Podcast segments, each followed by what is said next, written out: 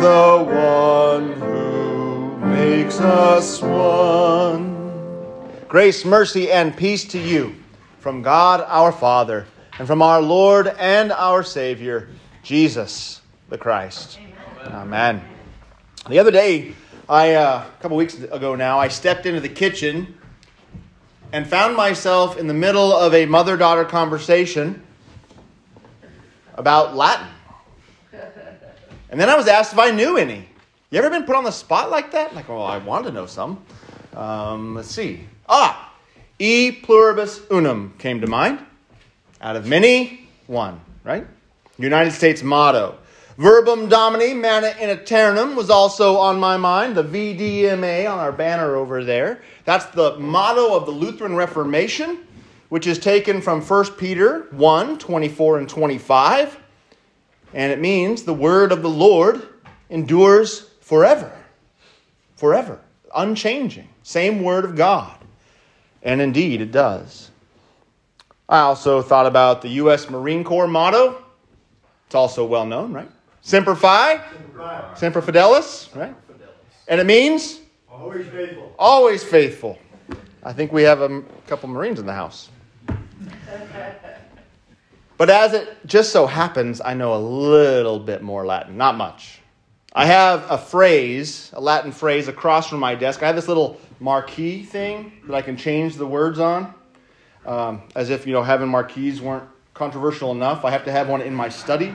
Uh, so across from my desk it says rem totum applica ad te.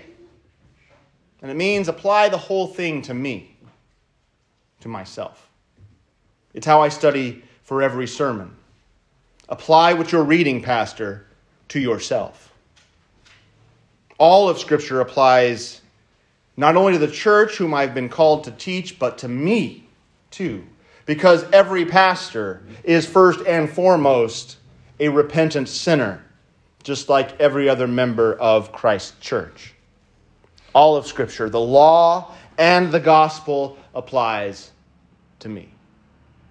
There's another Latin phrase that I never want to forget unum praedica sapientiam crucis. And I can't say sapientiam without a little bit of an Italian Latin flair in my voice. Sorry, it just comes out. Uh, that is one thing you must preach the wisdom of the cross. Unum praedica, one thing you must preach, sapientiam crucis, the wisdom of the cross.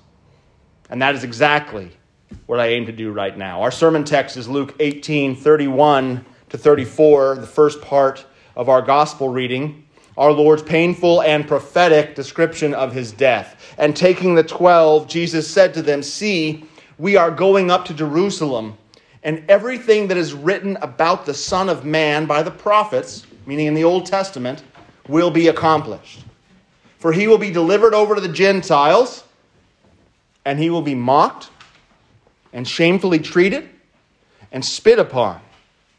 And after flogging him, they will kill him and on the third day he will rise. But they understood none of these things. This saying was hidden from them, and they did not grasp what was said. Rem totum applica ad te. Apply the whole thing to me. Do I grasp what Jesus said? You do the same. Do you grasp what Jesus said?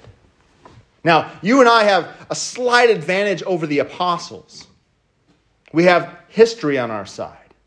We can read the historic accounts of Jesus' death and understand that he was talking about dying on the cross in fulfillment of the Old Testament prophecies. We read scripture and we can see that Jesus is the Savior of the world, the Messiah, come into flesh to justify us sinners to be our justification, to restore us to our Father, to sanctify us by the Holy Spirit.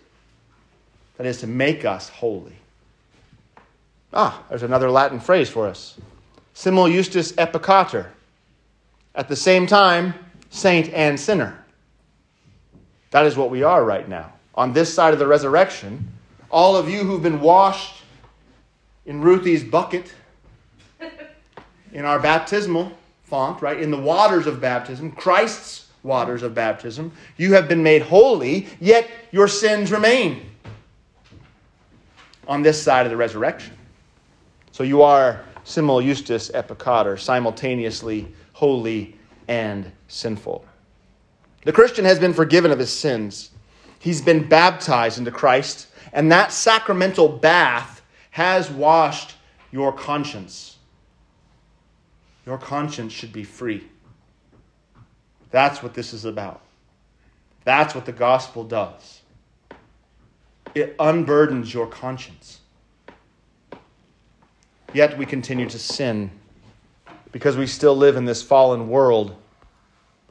The perfect has not, yet come. As Paul talks about in our 1 Corinthians reading, we still know in part. And so we prophesy, that is, we speak the truth in part.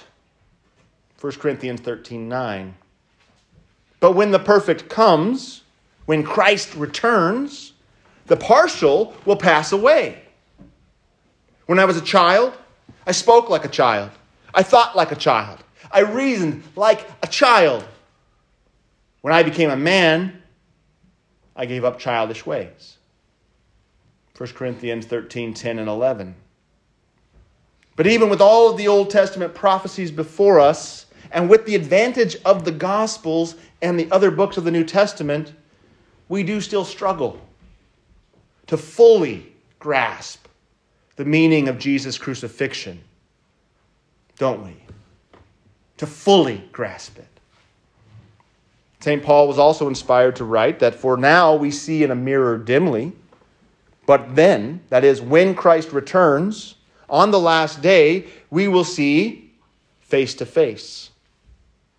Now we know in part but then we shall know fully, even as we have been fully known. God fully knows us, and we shall fully know him and ourselves in the resurrection. So Jesus did go to Jerusalem. And everything that was written about the Son of Man by the prophets did happen to Jesus of Nazareth.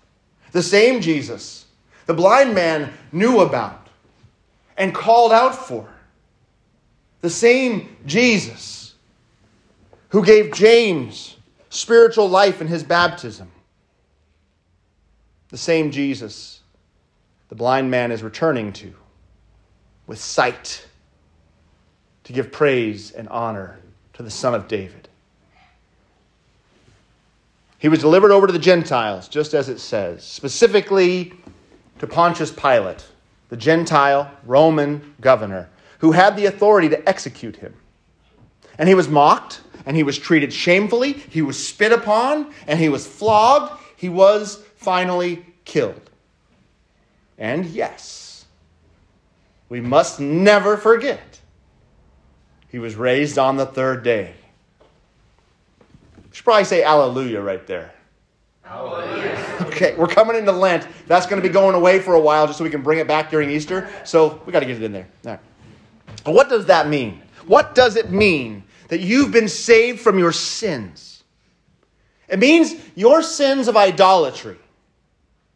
You're putting yourself first, your money first, your stuff, your choices, your interests, your hobbies, your lusts, your unholy anger that you hold on to so you can be mad at other people. It's putting all of that before God and that's all been forgiven.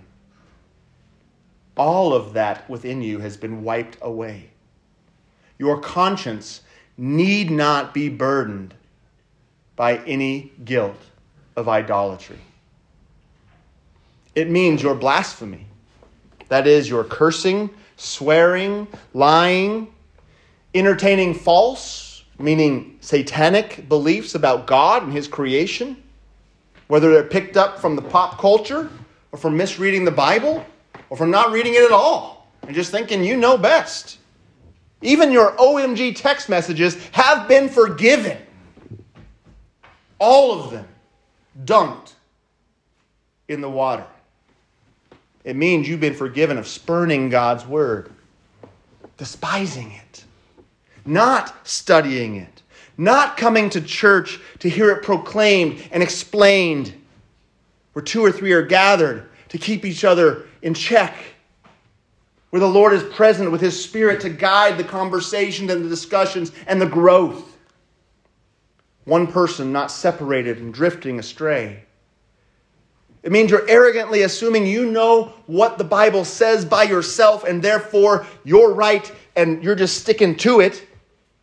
Facts be put aside rather than humbly listening to it, rather than reading it with the intent of submitting to it and letting God, His will, His way, His word shape you.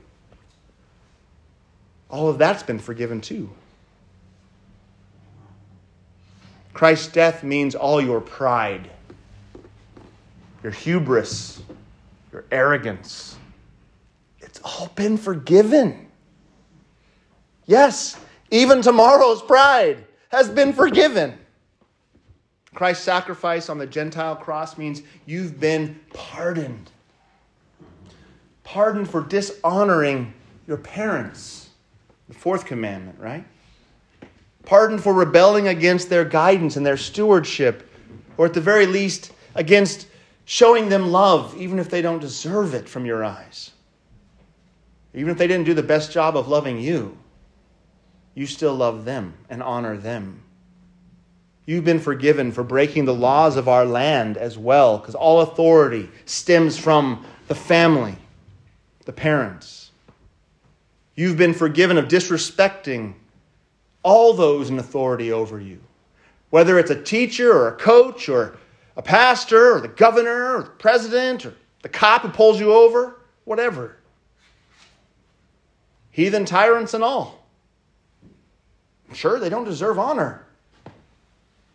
But God put them in their place of authority. And so, of all people, we will honor them, even if it means we suffer. Let the suffering commence. It's called your cross. I, for one, want a cross. Pray for the cross. Jesus' flogging, his shameful treatment and death means you've been forgiven of not helping your neighbors in need, for hurting people with your words or actions, and for not doing what you should have done to protect them from harm. It means the ill will that we wish upon other people, even in those dark recesses of our conscience that no one knows we think about. It's been forgiven, wiped away from your rap sheet. Your ecclesiastical criminal record has been expunged. God's holy court has nothing, nothing to convict you of because Christ has already been found guilty of your sins. Christ being spit on and ridiculed upon the cross means you're no longer to be punished for your sexual sins. Now we're into the sixth commandment. Your immoral actions and perverse thoughts, like your neighbors, have been forgiven. Your self centered lusts have been covered by His selfless love. You ever think about that? Just side note here. Lust is always self focused, it's what I want. And sometimes it, it looks like it's in the love arena, but it's not. Because love is always what my neighbor needs, it's always other person focused. Lust is self focused, love is neighbor focused in every category. That Jesus went to Jerusalem to be killed by Pontius Pilate, the Roman governor, means you're no longer an outlaw. You're no longer accused of stealing what's not yours or for even coveting someone else's blessings. Even your simple jealous thoughts have been forgiven. Again, hallelujah.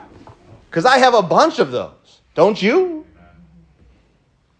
This is the wisdom of the cross. Jesus died to fully forgive you, to wipe away all your sins. All of them are gone. Your big transgressions, sure. Yes. But don't forget, Christian, even your littlest sins have been wiped clean. They are gone. They're the little speck of dust that's still in the bowl. He was mocked, flogged, spit upon, and finally killed for you because he loves you. And he did it knowing that none of us, not a single one of us, it's like Paul says, love is not wise in its own eyes, this sort of thing, right? None of us would fully grasp the totality of what his crucifix means for us. Just how gracious, just how loving our God is escapes us. We start to grasp it, but we can't touch it. The immensity of his love for you is beyond words. This is the wisdom of the cross. This is why the Word came into the flesh to teach us this, to show us this.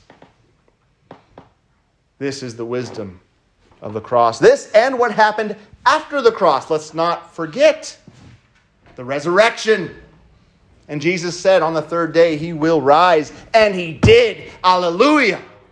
Christ's resurrection is also part of the wisdom of the cross. And it too falls under the Latin phrase rem totum applica ad te. Apply that whole sucker to yourself. That resurrection is all yours. It has been given to us. Not part of the resurrection, all of it. All of the resurrection is yours. You will know that someday. One day you will get up and your body will be united with your spirit to live forever. When Christ comes back, perfection will be seen face to face. Then you will know fully. You will know Him fully, and you will look at yourself and say, That's what I've been this whole time. Holy. Oh my goodness.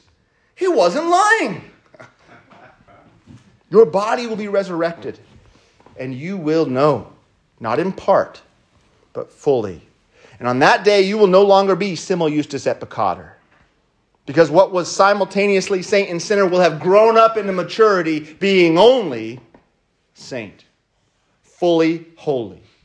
You will know sin no more, and you will see fully that you truly have been made holy. And that is all that will remain perfect holiness with Christ, the word of the Lord that endures forever verbum domini manet in aeternum. Unum praedica, sapientiam crucis. One thing you must preach the wisdom of the cross. Amen. Amen. Now may the peace of Jesus Christ, which surpasses all understanding, guard and keep your hearts and minds in Christ Jesus to life everlasting. Amen. Amen.